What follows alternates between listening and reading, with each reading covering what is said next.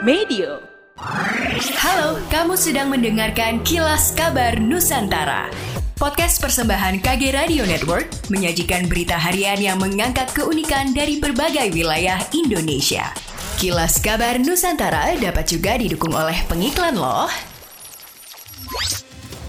Angka kasus kebakaran di Kota Makassar mengalami peningkatan signifikan. Tercatat 184 kasus kebakaran sepanjang Januari hingga September 2023. Jumlah ini meningkat dibanding tahun lalu yaitu 125 kasus. Wakil Wali Kota Makassar Fatmawati Rusdi mengimbau masyarakat agar mewaspadai potensi kebakaran di tengah musim kemarau. Terlebih kemarau tahun ini diprediksi lebih panjang dari tahun sebelumnya. Imbauan kepada masyarakat juga dirasa perlu disampaikan melalui masjid-masjid. Selain itu imbauan juga disampaikan melalui giat kegiatan di tingkat RT dan RW. Sementara data Dinas Kebakaran Kota Makassar merincikan kasus kebakaran tertinggi terjadi pada bulan Agustus 2023 yaitu 54 kasus. Sementara pada tahun lalu di bulan yang sama jumlah kebakaran hanya 17 kasus. Dibanding bulan sebelumnya atau pada Juli 2023 jumlah kejadian pada Agustus meningkat signifikan. Pada Juli 2023 jumlah kebakaran lahan dan permukiman tercatat sebanyak 10 kasus. Kejadian kebakaran lahan atau alang-alang hingga pemukiman tersebar di berbagai wilayah kecamatan. Kementerian Pertanian melakukan berbagai upaya dalam mengantisipasi antisipasi dan adaptasi dampak El Nino, utamanya di enam provinsi yang menjadi lumbung pangan nasional, yaitu Sumatera Utara, Sumatera Selatan, Jawa Barat, Jawa Tengah, Jawa Timur, dan Sulawesi Selatan. Salah satu upaya yang dilakukan adalah peningkatan ketersediaan alsintan untuk percepatan tanam, seperti yang diberikan kepada pemerintah Provinsi Sulawesi Selatan. Adapun bantuan yang diberikan Kementan untuk Pemprov Sulsel antara lain 30 unit traktor roda 4, 30 unit traktor roda 2, 30 unit kultivator, 40 unit pompa air, dan 50 unit hand sprayer. Bantuan diserahkan langsung Menteri Pertanian RI Sahrul Yassin Limpo kepada PJ Gubernur Sulawesi Selatan Bahtiar Baharudin Senin 18 September 2023. Selain bantuan Alsintan, pihaknya juga menyalurkan bantuan kredit usaha rakyat KUR, masing-masing senilai 100 juta dan 50 juta. Sementara PJ Gubernur Sulawesi Selatan Bahtiar Baharudin mengapresiasi dukungan penuh yang diberikan Kementan kepada pemerintah Provinsi Sulawesi Selatan dalam melakukan pengendalian inflasi dan dampak El Nino. Dengan demikian, produksi pangan di Sulsel tetap terjaga bahkan mampu menyediakan pangan untuk kebutuhan nasional. Menurut Bahtiar, program Kementan akan memperkuat pemerintah Provinsi Sulawesi Selatan dalam pengendalian inflasi dan El Nino. Di antaranya perluasan program mandiri benih dan mendorong program ketahanan pangan seperti gerakan tanam atau urban farming.